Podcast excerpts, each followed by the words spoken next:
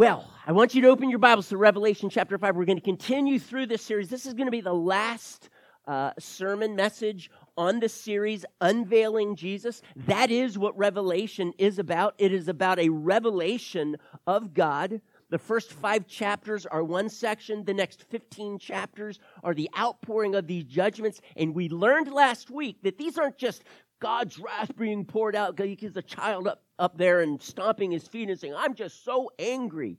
And no, it is redemptive. These judgments are redemptive. And but throughout we see several times in which the people shake their fists of God. They refuse, they curse him, and they refuse to repent. Except, of course, at the very last, at the end of chapter 11, and it says that a judgment fell upon um, the, the city of Jerusalem. 7,000 people were killed in the earthquake, and the survivors. The survivors were terrified and gave glory to the God of heaven. See, this was God's goal all along that people would eventually, through these struggles and hardships, through the curse as a result of sin upon the earth, that people would repent and, and turn back to the God that created them.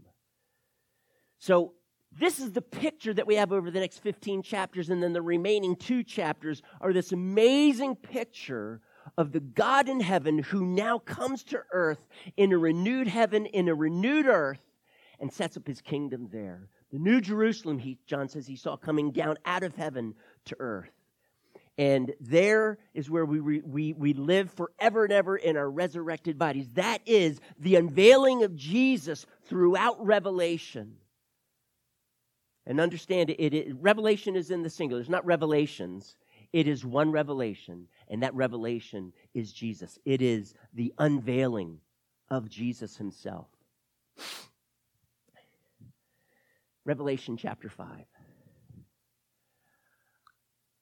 I remember one particular Christmas leading up to it.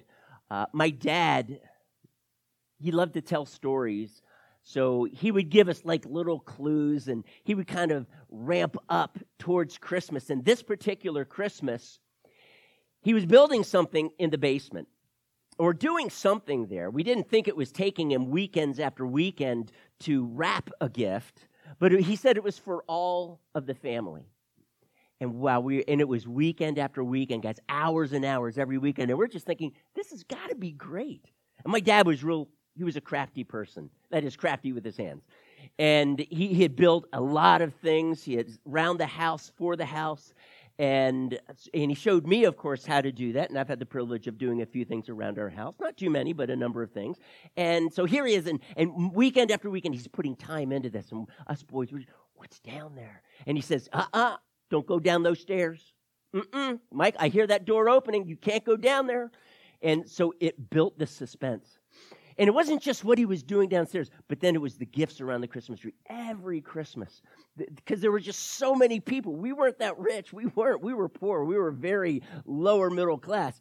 But between my grandparents and my parents, they saved up, and, and there were just gifts overflowing out into the floor from under the Christmas tree. And so we were just in total expectation. What, what would have happened if on Christmas morning my dad said, Hey guys, here, gather together. I, I, I need to tell you something. Apparently, um, our finances fell through, some checks bounced, and so we're returning all of the gifts. Just returning them back to Woolworth. Woolworth, wow, does that date me, right? what is a Woolworth? It's a department store for those of you who are a little, you know, about my age. Woolworth actually was a Christian man, by the way, in the late 1800s when he founded that department store. Anyway, uh, Sears, J.C. Penney's, Walmart, Amazon, okay, whatever. and returning all of these gifts, we would, we would, what? I, I, think we would have cried. I think we would have cried as kids. Maybe not my older bro- oldest brother and sister, but us younger kids, we would have cried. And we would have been so disappointed. Or perhaps, well, I got to tell you what we found because he didn't have to return all the gifts. We were so happy for that. But we, we opened all the gifts under, under the tree. And then at the very end, he said, okay, we're going to go downstairs now. And we were so excited. We went downstairs, and he had built a ping pong table for us that went on top of the pool table. So we could play pool, and when we wanted to play ping pong, we just put the ping pong table, you know, two portions together. And my growing up days, for years and years, I played ping pong. I love playing ping pong. And I can't say that I'm the best ping pong player in this church. There are a couple of young men here who really put it to me. And I come home regularly after playing ping pong of all sports. My back is killing me. My heel, I can't walk anymore because they're so rough on me. But we had a ping pong table. I love that. How exciting that was. Or maybe, if you can't relate to that, maybe you and your family, you've been planning a vacation. You're getting an inheritance. You know how much it's going to be. You're taking a portion of it and you're putting it towards this, and it's thousands of dollars. You're going to go to another country and you're going to be sightseeing and you're going to be, okay, that's not real exciting for some younger people. You're going to be going on this uh, amazing mountain hike uh, skiing. You're going to be, what else could you do? You're going to be sledding, tobogganing. You're going to be also going to the beach. Somehow, you're going to, it's going to be so much fun. And you sit down as a family and you plan it all out. You have every hour planned with fun activities. Even in your sleep, you're going to be having fun. So you're, you're planning, and then finally, the day before you leave on your vacation, your parents say, Guys, I'm so sorry, but the inheritance fell through. We don't understand it. It's gone. We will never get it back. It's just gone. And you cancel your vacation. Ah, the disappointment. For some of you, maybe even adults, you would cry because you've been so, life has been so hard and so busy and hectic, and you were so looking forward to this vacation, and it's off the table now, gone, evaporated like that. I want us to look at Revelation chapter 5. I believe there is something so amazing that is promised. But the possibility that it may not happen lingers in the air and it actually says that John weeps. Wow. I want to read it to you. Revelation chapter 5, I'm going to read all 14 verses to you. I'm reading from the NIV. Follow along with me if you would. Then I saw in the right hand, I, I, I did this. It's really cheesy looking, to be honest with you. And I used yarn rather than like um, wax with a little insignia, which is typically what a seal would be. But I, am going to use this, and, and you'll see why I did it this way in a moment. But then I saw in the right hand of him who sat on the throne, so that would be God the Father, a scroll with writing on both sides and sealed with seven, count them, sealed with seven seals. And I saw a mighty angel proclaiming in a loud voice, Who is worthy to break the seals and open the scroll, but no one in heaven or on earth or under the earth, referring to those who had died, could open the scroll and look inside. See, that's the main focus here. The scroll is to be opened and looked inside of. Verse 4 I wept and wept.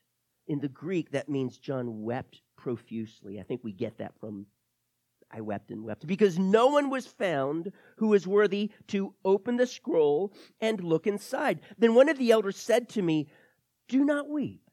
See, the lion of the tribe of Judah, the root of David, has triumphed. He is able to open the scroll and its seven seals. Then I saw a lamb looking as if it had been slain, standing in the center of the throne. See, that's where God the Father sits. But this lamb is standing right in the center of that. There's only one throne in the center of heaven, just one. And this lamb that looks as if it's, excuse me, been slain is standing in the center of it, encircled by the four living creatures and the elders. Remember, there's 24 of those elders 12 and 12. 12 being the number of God's people in both Old and New Testament. He has seven horns and seven eyes which are the seven spirits of God sent out into all the earth. He came, so the Lamb came and took the scroll from the right hand of him who sat on the throne. And when he had taken it, the four living creatures and the 24 elders fell down before the Lamb. Each one had a harp, and they were holding golden bowls full of incense, which are the prayers of the saints. And they sang a new song, not some old song there's a new song now that they're singing, and this is what they say You are worthy to take the scroll and to open its seals, because you were slain, and with your blood you purchased men for God from every tribe and language and people and nation. You have made them a kingdom and priests to serve our God, and they will reign on the earth. Then I looked and heard the voice of many angels, numbering thousands upon thousands, and 10,000 times 10,000. I'm not sure if you add that up, that that's the literal number that they're getting at. This concept of thousands and 10,000s, it's like beyond counting, beyond what you can, you, you can number. There's so many of them gathered around. They encircled the throne and the living creatures and the elders. In a loud voice, they sang, Worthy is the Lamb who was slain to receive power and wealth and wisdom. And it sounds just like what they were singing in chapter 4, verse 11 wisdom and strength and honor and glory and praise. Then I heard every creature in heaven and on earth and under the earth and on the sea and all that is in them singing. So these are whales and seals and fish somehow we, we hear them joining this throng in heaven and all of them singing to him who sits on the throne and to the lamb be praise and honor and glory and power forever and ever. The four living creatures said amen. And the elders fell down and worshiped. I want to ask two questions before we really dig into the application of what this passage is about. I mean, I this is one of my favorite passages in scripture. What an amazing picture of worship in heaven. And remember last week I mentioned John is invited up because he's on earth up in the spirit because the door is open to be able to see what is yet to come.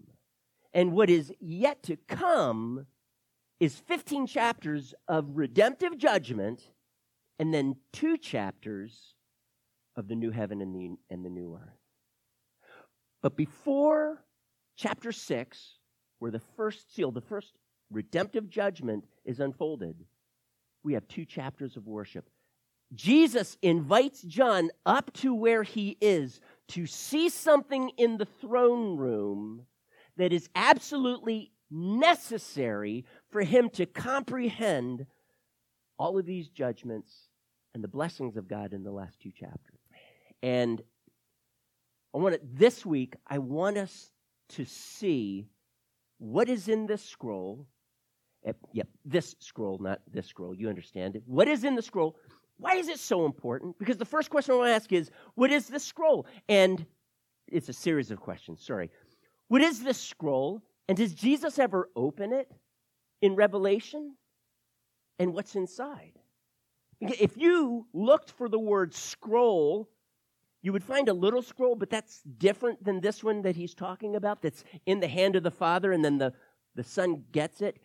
And we don't find any opening necessarily of the scroll. But I'm going to tell you this I truly believe Jesus opens the scroll. He opens the scroll. Number two, why does John weep? I think it's important for us to understand, though he says no one is found worthy, the focus isn't so much on the fact that everyone except the worthy one. Everyone was unworthy. See, that's not why he's weeping, because you and I and everyone who has ever lived is unworthy. It's the fact that if no one is found worthy to open the scroll, it's going to remain sealed and never opened. See, it's going to remain sealed. Whatever's in this scroll will never be opened and looked into, and therefore will never happen. See, when something in the Old Testament was revealed to a prophet and he was told to seal it up, that means its fulfillment was sometime in the future. And when the seal would be broken, that's when it would take place. So, do you see? If the scroll is not opened, what's inside will never come to pass. That is why John weeps. Whatever's in the scroll is of utmost importance but no one is found worthy initially as they look around. No one in heaven, no angel, no one on earth or under the earth, no man, woman, child who ever lived or is on the earth in, the, in, in John's day was found worthy. There was only one. And it was the lion of the tribe of Judah, representing triumph, but then also the lion, excuse me, the Lamb of God who had been slain. So let me word it this way it was the lamb that was slain that triumphed. And so we have a dual vision a lion and a lamb. So, first, let's ask that question What is this scroll? What is this scroll? Now, look in your Bibles. It, it's described in a few ways. The first thing that we see is that there's writing on both sides. If you were living in John's day and you were told that someone had a document and there was writing on both sides, let me just remind you of this. The symbols that we see in Revelation are either to be interpreted as John tells us in the book, or the symbols are to be found in the Old Testament somewhere. Okay? So the Old Testament will help us understand what all these symbols in Revelation are. So here we are. There is a scroll, and it has writing on both sides. So if you were a Jew during John's day, you would try and think back to the Old Testament. What document ever had writing on both sides? Because that's going to be a clue. And as you think back all the way through the Old Testament, you don't find any document with writing on both sides but one. Do you know what document that was? That was the Ten Commandments. The Ten Commandments. Writing on both sides of that document. And there were two of them. Some suggest it was because there were two copies Ten Commandments on the front and on the back. The first five on the front, last five on the back, something like this, and the other was a copy. And it's because that would be the, when, during Moses' day, when you made covenants, you would give a copy to the person you're making the covenant with, and you would have a copy, much as we do today. And so that's why some, some would suggest that's why there were two. Not because one had five and the other had five. Both sides, there is writing. Let me just say that on Mount Sinai, we get this picture, and it's Exodus 19, right before the Ten Commandments are given. You can see on top of Mount Sinai, there's a cloud. There is thunder. There's fire like lightning. There's tr- a trumpet blast. The mountain is rumbling, earthquakes. And he also pro- he says to Moses that I pulled you out of Egypt and I guided you here on eagle's wings. Why? So that you would become my treasured possession. That means they were bought to become a holy nation and a kingdom of priests. And we're going to see that, all of that, in this chapter. But the Ten Commandments? See, understand this, this document, this scroll is sealed. Well, the Ten Commandments aren't sealed. If it's sealed, that means it's a mystery. The Ten Commandments aren't a mystery. So here's what we're going to do just take that description, we're going to set it to the side for right now, okay? Because it's a little confusing how this would in any way be related to the. I'm not saying that they are the Ten Commandments, but they're related because there's writing on both sides. The Jew in John's day would immediately think the Ten Commandments. Okay. The second thing that we observe is that it's sealed. So, therefore, it's a mystery and it has yet to be fulfilled. Like the gospel is said to be a mystery in the Old Testament, but it's not a mystery in the New Testament because it's fulfilled. It's fulfilled in Christ. That's a mystery. The gospel even the prophets, even Isaiah, when he said that all we like sheep have gone astray, each one is turned to his own way, but the Lord has laid on him, the Messiah, the sins of us all. That's the gospel, but it was enshrouded in mystery. Even Isaiah himself did not understand that. And Peter tells us in the New Testament, many times prophets prophesied about the gospel, but they just didn't know or understand what they were prophesying. So this is a mystery. Now understand that this scroll is also a symbol. It's a symbol. The seals are symbols. What are the seals symbolic of? They're symbolic of God's judgments, redemptive judgments but God's judgments. So the seals around the scroll, each of these, there's seven of them, they represent, each one represents a redemptive judgment of God. So the scroll then itself symbolizes something. Okay? And I'm not going to take a whole lot of time on this. Deuter- by the way, Deuteronomy 28 concerning the law of God to the Israelites. Deuteronomy 28 is where the first portion of that chapter is blessings. If you keep my commandments, if you walk in my ways, if you're obedient, man, I've got so much, so many blessings that I'm going to pour out upon you. You, everything that you harvest, it's going to be abundant. You're going to fill your barns with the wine from the your wine from your grape crops. It's going the vats are going to be overflowing. Your enemies will bow down to you. You'll be the head and not the tail. You will be blessed upon blessed upon blessed. However, if you don't, I am going to judge you. Can I just say this? If you look in Deuteronomy chapter 28 at those judgments, and then you read Revelation, wow. Like all of these judgments are found in that chapter. These are the judgments. If you refuse to follow after me, he's not saying perfectly because no one's going to be able to do it perfectly.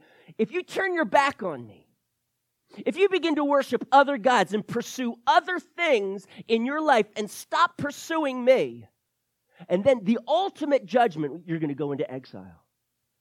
You will be abandoned. Wow.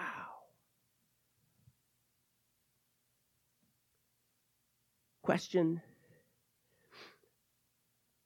Next question Does Jesus ever open the scroll? This scroll right here, does Jesus ever open the scroll and look inside? If so, where is it found in Revelation? Now, think about this. Because again, the scroll is important. We want to know what's inside the scroll because it not being opened and looked into, that's, that is being read, it will not be fulfilled. And John weeps because of this possibility. There are seven seals on this.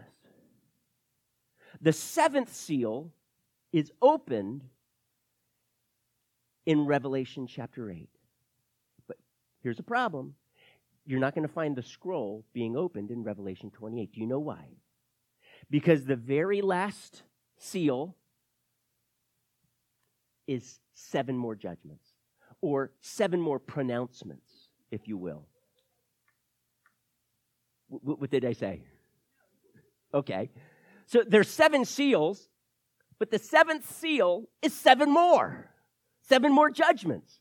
So you're not going to find the scroll opening. You're going to, those seven judgments are called the seven trumpets of God. Seven angels, each have a trumpet, and they blow the trumpet. When trumpets are blown, that means they herald maybe a coming king or an enemy coming against them. But they herald something that's either very positive or very negative. So these seven angels toot their own horn, excuse me, they blow the trumpet. So if we're going to find when the scroll is opened, we don't want to look in Revelation 8 when they open the seventh seal. We need to look at Revelation 11 when the seventh seal, excuse me, the seventh trumpet is opened. So do you understand? Each of these represents one seal or judgment, but the last one is seven judgments, and we need to find that last judgment, that last trumpet. Now, you can turn there if you want, but let me just say that once the last seal is opened, the scroll automatically opens. Let me just show you. I, am I'm, I'm going to open these. I'm going to make a huge mess here. I'm going to open each of these. That's number two. Number three. Number four. I hope this works. Number five. Number six. Here we go. And then number seven. You see that the scroll is already beginning to open. Now, I'm suggesting this as an illustration because, number one, when we look in Revelation, when the scroll is opened, he does not open the scroll, but what he does is he opens what the scroll represents. He opens what the scroll represents. And it doesn't say that Jesus then opened this thing that it represents. It automatically opens because he cut or he opened the very last seal that was the seven trumpets. So turn with me, if you would, to Revelation 11. See, I, am I'm kind of building this up because what's in the scroll is important. Very important. I think we're going to glean a lot, not just insight, but I think we're going to glean a lot of encouragement from this. It says there in chapter 11, verse 15. Are you there? the seventh angel sounded his trumpet, and there were loud voices in heaven which said, The kingdom of the world, excuse yeah, the kingdom of the world has become the kingdom of our Lord and of his Christ. That means it has been defeated, it has fallen, and the kingdom of God now reigns over it. The beast, the false prophet, the, the dragon, the woman, the, the, the harlot, all of them defeated God's kingdom now reigns supremely. Now, when does this happen? If you were to look down there in verse 17, it says, We give thanks to you, Lord God Almighty, who was and who is, because you have taken your great power and have begun to reign. Who was and who is, that is a refrain. This is the fourth time we come across this phrase. But there's something missing here because that's not how we read it in the first three times. You know how we read it the first three times? To him who was and who is and who is to come. That last who is to come, that's gone. It's not there. Can I ask you, why do you think we don't find it there anymore? Because he has come. He, he's not coming, he's here. He's come and he's set up his throne. He's ruled over, he's destroyed those who are in rebellion against him, and he has, he has won the victory. And as you read on, he then talks about the judgments upon those who rejected him and refused to follow the Lamb, but the rewards of his prophets and his saints. Now has come that time in which he dispenses his blessings. And, and you then, that happens at the very end of Revelation 20. I'm going to tell you this way the scroll now suddenly opens.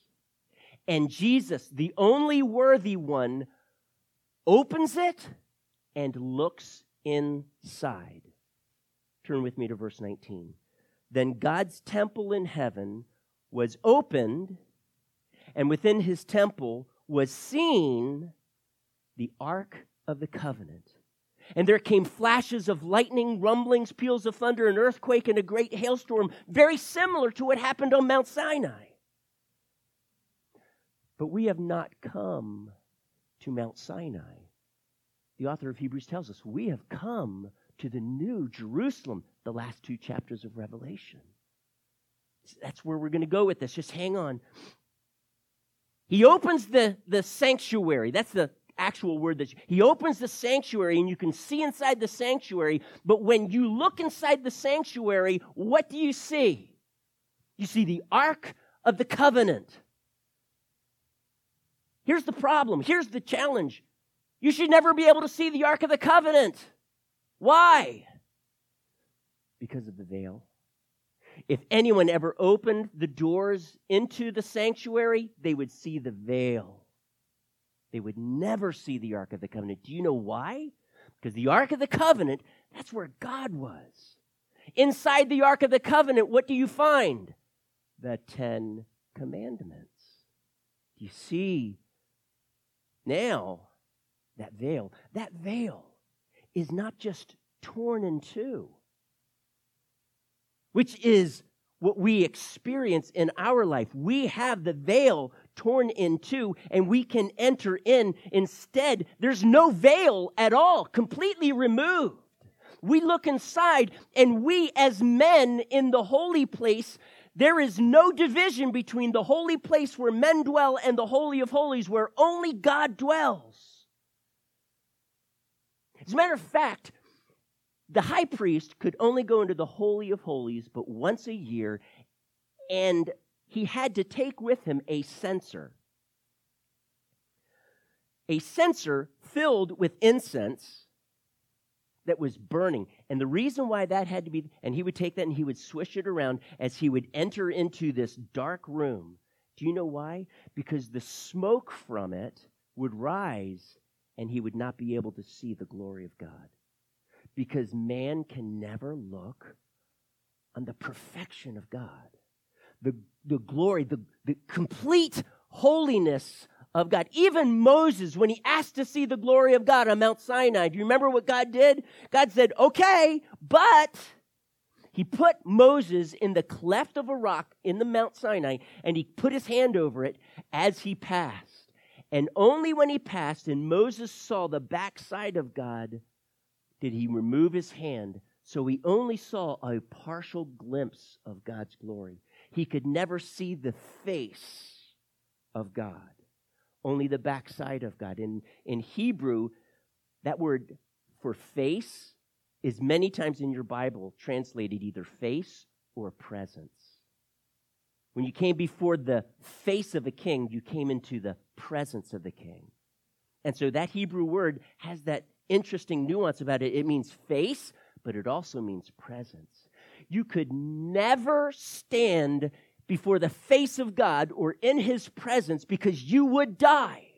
Even today, in the new covenant, you cannot stand in the presence of God. We are here on earth and we live sin three things about sin.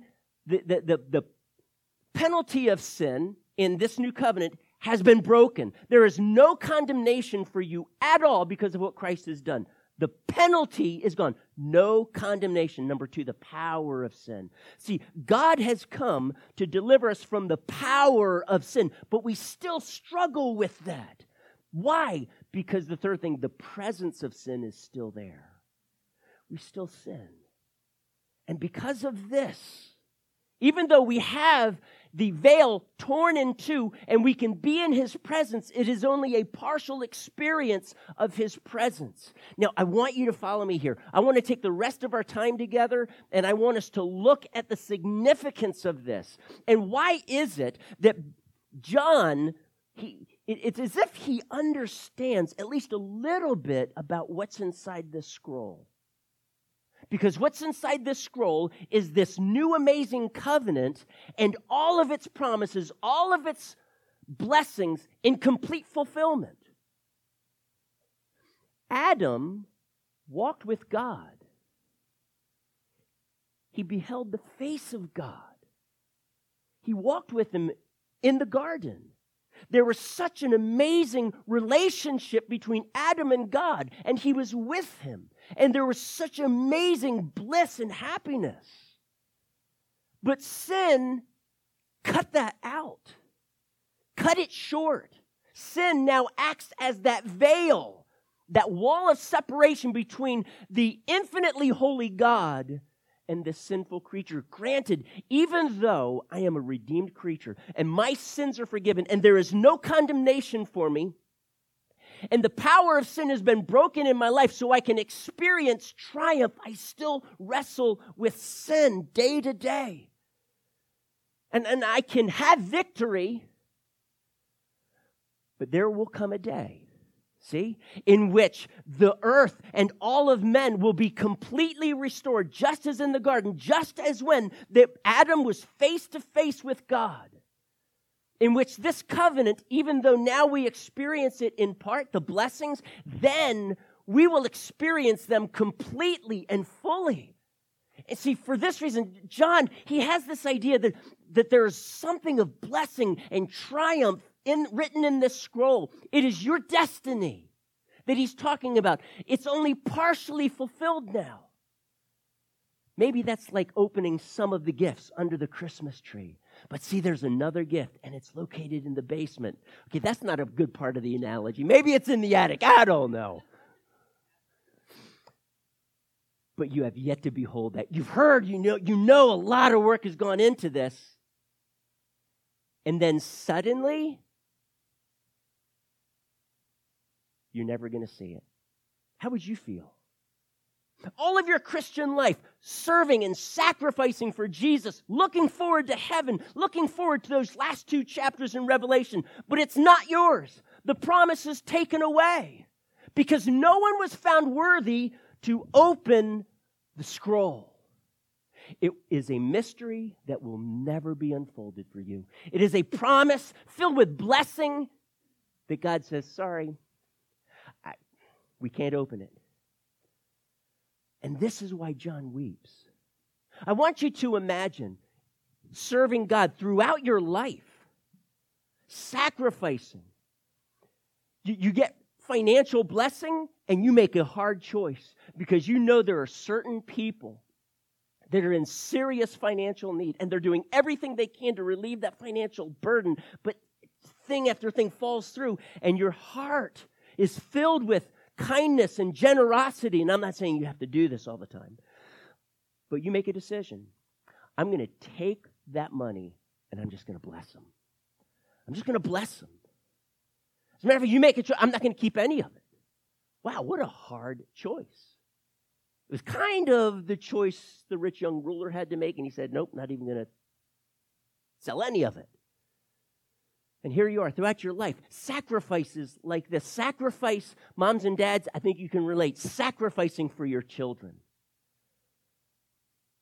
And then it's as if all of that sacrifice, they all rebel. They all move away. They never talk to you again for the rest of That would break your heart. But here you are throughout your life. You're giving, you're serving, you're sacrificing, and you're eventually saying, you know what? My life here on earth is so small compared to eternity. And when you're getting ready to die, Jesus, it, he visits you in the, in, by an angel, and the angel's news is this Mike, oh, I'm so sorry. I know you've sacrificed so much, but this is it. We couldn't find anyone that could fulfill and grant you this opportunity, not, you know, not just in this life, but forever. The scroll is sealed up. You will never inherit eternal life. I'm so sorry. John weeps. He weeps. His heart is grieved he seems to know something about what's in that scroll. Can I suggest to you that what he has heard or, or, what he knows about that scroll, he's actually thus far had seven glimpses of that, of what's inside that scroll, of all of those covenantal blessings and promises, the Deuteronomy 28 blessings should we obey his commandments? But of course we can't. But there's one worthy who has the spotless Lamb of God, whose, whose life was cut short, who was slain for me. See, he has kept those commandments. And those blessings in Deuteronomy 28 are all now mine as a Christian. But let's say God says, nope, sorry. Got got to retract all of them. Those seven pictures of blessing that he promises to all of you are found at the end of every single letter to him who overcomes. See, that's why John, when he comes to this, he just, he just seems to know that this scroll has something absolutely awesome and amazing. These are the blessings and promises of God that are sealed up. And we got to break all of these seals, which are the judgments of God, redemptive judgments of God throughout church history, leading up to the coming of Christ. They have to all happen so that the full number of those who would believe in Jesus would come in. Because they're redemptive, they're a calling to the world. So the people being brought to their knees, humbled, in distress, hurting, looking to God, saying, Rescue me, help me. And this is why God is permitting this. But those seals have to be broken, and only one worthy can open that scroll. And so, for this reason, since initially no one was found, John weeps. Yeah, that amazing Christmas present that was in the basement, I've now made it in the attic. You can't have it. The promise of heaven taken away. Faith, it feels, has been in vain. You die, that's it, no more. Promises unfulfilled. I want you to look at this. How is Jesus worthy? Because he is the Lamb of God, and it says that he was slain, and by his blood, he purchased this. By his blood, he was able to make these promises not just good for you throughout this life. Now remember, your life is being constantly threatened as a member of Jesus' church, as a follower of Jesus in John's day. You could end up being one of those martyrs. But for what? And John sees this revelation of Jesus as the lion who triumphs, but the lamb who secured this for you. It's not just for you in this life, it's for you forever and ever. To him who overcomes, you're going to have the right to the tree of life. This is a promise that you will live forever and ever, no end. You will not see death. That is the promise. You will not perish. You will not be cast into hell. Never. You will enter into his presence, into his bliss forever and ever. That is the blessing. How does he do this? I, you've seen this shirt before, I think. I wore it Thursday night and it has not been washed, just so you know. That's why I'm up here and you're way back there, okay? And it's a picture of DC and Marvel superheroes, okay? Sitting on a bench and they're all gathered, and in the very center, do you see Jesus in his white robe? And they've all apparently been telling their stories, you know, how Iron Man saved them from the frost giants and, and all of that in the Marvel comic book universe. And, and then it's Jesus' turn. And he's apparently at the end of his story, and he just says, And that's how I saved the world. This is how Jesus saved the world. This is how Jesus was able and worthy to open these scrolls. His blood purchased you for himself. And the heavenly currency was sufficient for you. Your faith is not in vain. You have what you have now, and there's even more to come. All of these blessings you have in part now, but you will have them fully at the end of the age. Let me just read some of those blessings. Okay, remember, but I'm sorry, remember that by his blood we are now a kingdom and priests. That's kind of a reflection back to the giving of the law, right? Exodus 19, that was one of his promises. I'm going to make you a kingdom of priests to me. But I'm the one who's going to keep that law. And you're going to be able to be in my presence, no veil, not even torn, no veil at all. You'll be in my presence, the Ark of the Covenant, forever and ever in this earth.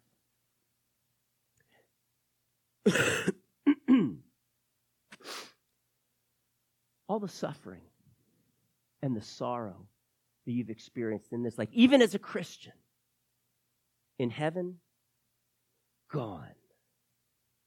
All relationships, even with brothers and sisters in Christ, and it's so hard. Husbands and wives, and the arguments that we get into, all of that stuff, all of the imperfections in you that rub up against all the imperfections in your spouse, that creates the friction, that creates the arguments, that creates the hurts and the sorrow, it's all gone. Amen? Amen. And, and, that relationship between you and that other brother or sister in the Lord, man, church, I look forward to this. All of that is gone. All of it's gone. All of my sinful habits, that hurt people, gone. There's no feelings of aloneness or rejection or hurts, they're all gone. All of your physical aches and pains gone. Amen. In the new heaven and the new earth. When the scroll is completely opened and looked inside, front and back, filled with the promises of God, rich with his fulfilled promises now for you because someone was found worthy to secure them, not just for this life, but for that life. And it is Jesus. His blood purchased you, not just for this life here, but for then. And it says at the very end, as they're worshiping him, and they will reign on the earth. We read about that, that the saints then reigned with God forever and ever. Chapter 22. This is, this is yours. All of the blessings that were originally given to Adam, that because of sin were cut off, are they're all yours in the restored kingdom of God, in the restored heaven and the earth. So much actually of the worship that we sang this morning, and my wife didn't know what we were, I was going to be preaching on. She actually does these worship songs way before. It's like song after song talked about this concept of restoration. Can you imagine your project that you're restoring like an old car, guys? Can you can can you feel this? And and you only partially restore it, and you run out of money and never gets restored. You never get to turn the key and listen to the engine purring and driving it around with a new paint job. And nope, uh uh-uh. uh in home improvement when this happens a crane drops something on top of the car and completely destroys. anyway the, nothing no it's that's his, that's his wife's car. This is yours. It's all yours. Eternal bliss. You get to see your loved ones who follow jesus. You'll see them. I'll get to meet one of the persons i want to meet is my great great grandfather at pearson. I want to meet him. I want to talk with him Maybe some of you, you're looking forward to, yeah, I'm going to look at this person, maybe a passed away spouse or a, a mother, a father, and I'm going to be with them, and I'm looking so forward to that. Jesus made this not just a possibility, but a definite, definite promise that will happen. The image of God that is in you, that by the by sin and the curse is marred God is in this process of renewing that right now in your life, by the way, but then in absolute perfection. And when you start thinking about the image of God in me, see, God is a beautiful God. And we will stand in heaven, every single one of us, in utter, absolute beauty or handsomeness, whatever. We will, you know, God created there's a desire, I believe, in every single one of us to create. That is going to be totally, throughout eternity, we will be creating. How many of you have ever created something and it didn't work out and it looks ugly? And if it's clay, you smash it. If it's made of wood, you pound it with a sledgehammer. Ah, it didn't work out. None of that. Uh uh-uh, uh, because what you create will be absolutely beautiful. The relationships that you'll be building in heaven will never be marred because you ended up hurting them or they hurt you. Never, ever, ever.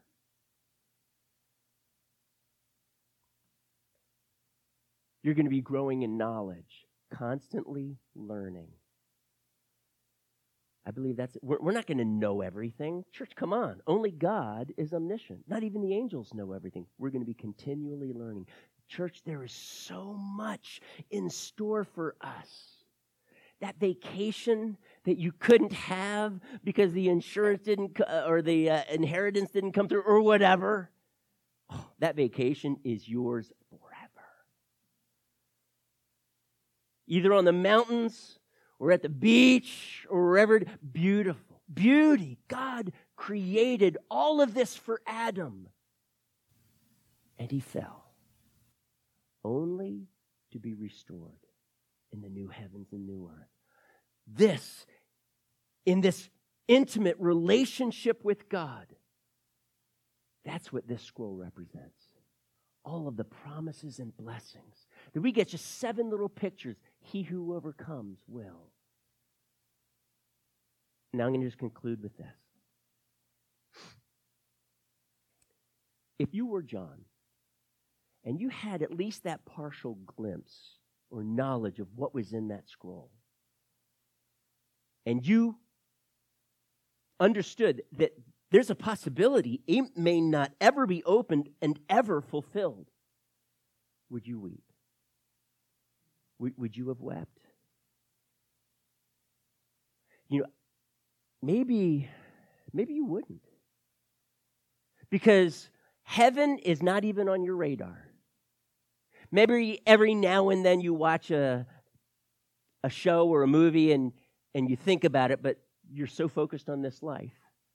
To be honest with you, you are so distracted, that's really all you care about. You are so worried about broken relationships now, you give up.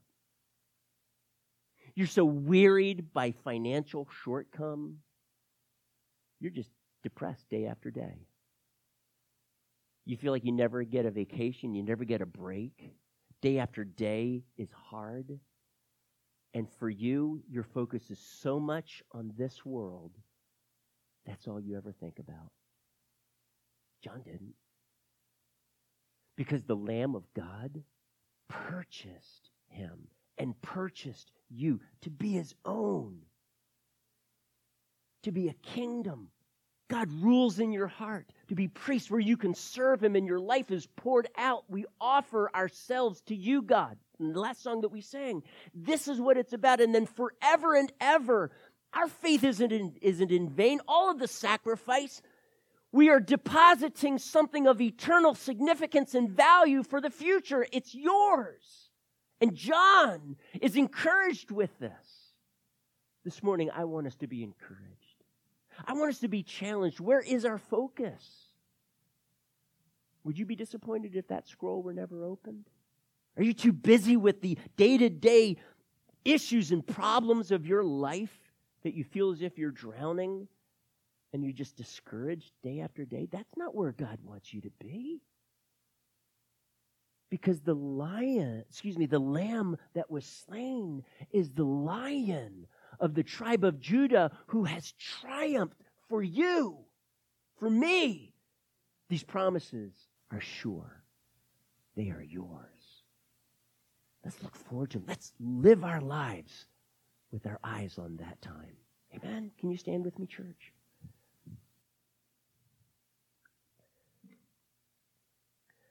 Revelation 5 closes out with this last little vision of the lion of, of the tribe of Judah, the lamb that was slain, to be able to secure for you all of these blessings that you get to experience in part now and then fully in heaven. They're yours. Church, day after day, can I just encourage you? Think about this and rejoice in it. They're yours. The next time you feel depressed, the next time you feel discouraged because what you were hoping for didn't turn out, I want you to think about this the promises that are yours forever. Father, I just thank you that you are kind and good. You're that gracious, loving Father. You have secured for us all of these gifts, and they are ours. And you guarantee it. Thank you, we get to walk in them, at least in part, in this life. Father, I pray that we would constantly be looking forward to and living this life for that life that is to come. And I just ask you, Father, for every single one of us, encourage our hearts with this hope. In Jesus' name I pray. Amen. Amen. Awesome. Well, God bless you guys. Have an amazing week. Keep thinking about this message. Keep reading through Revelation 5 and all of God's blessings to him who overcomes. That's yours.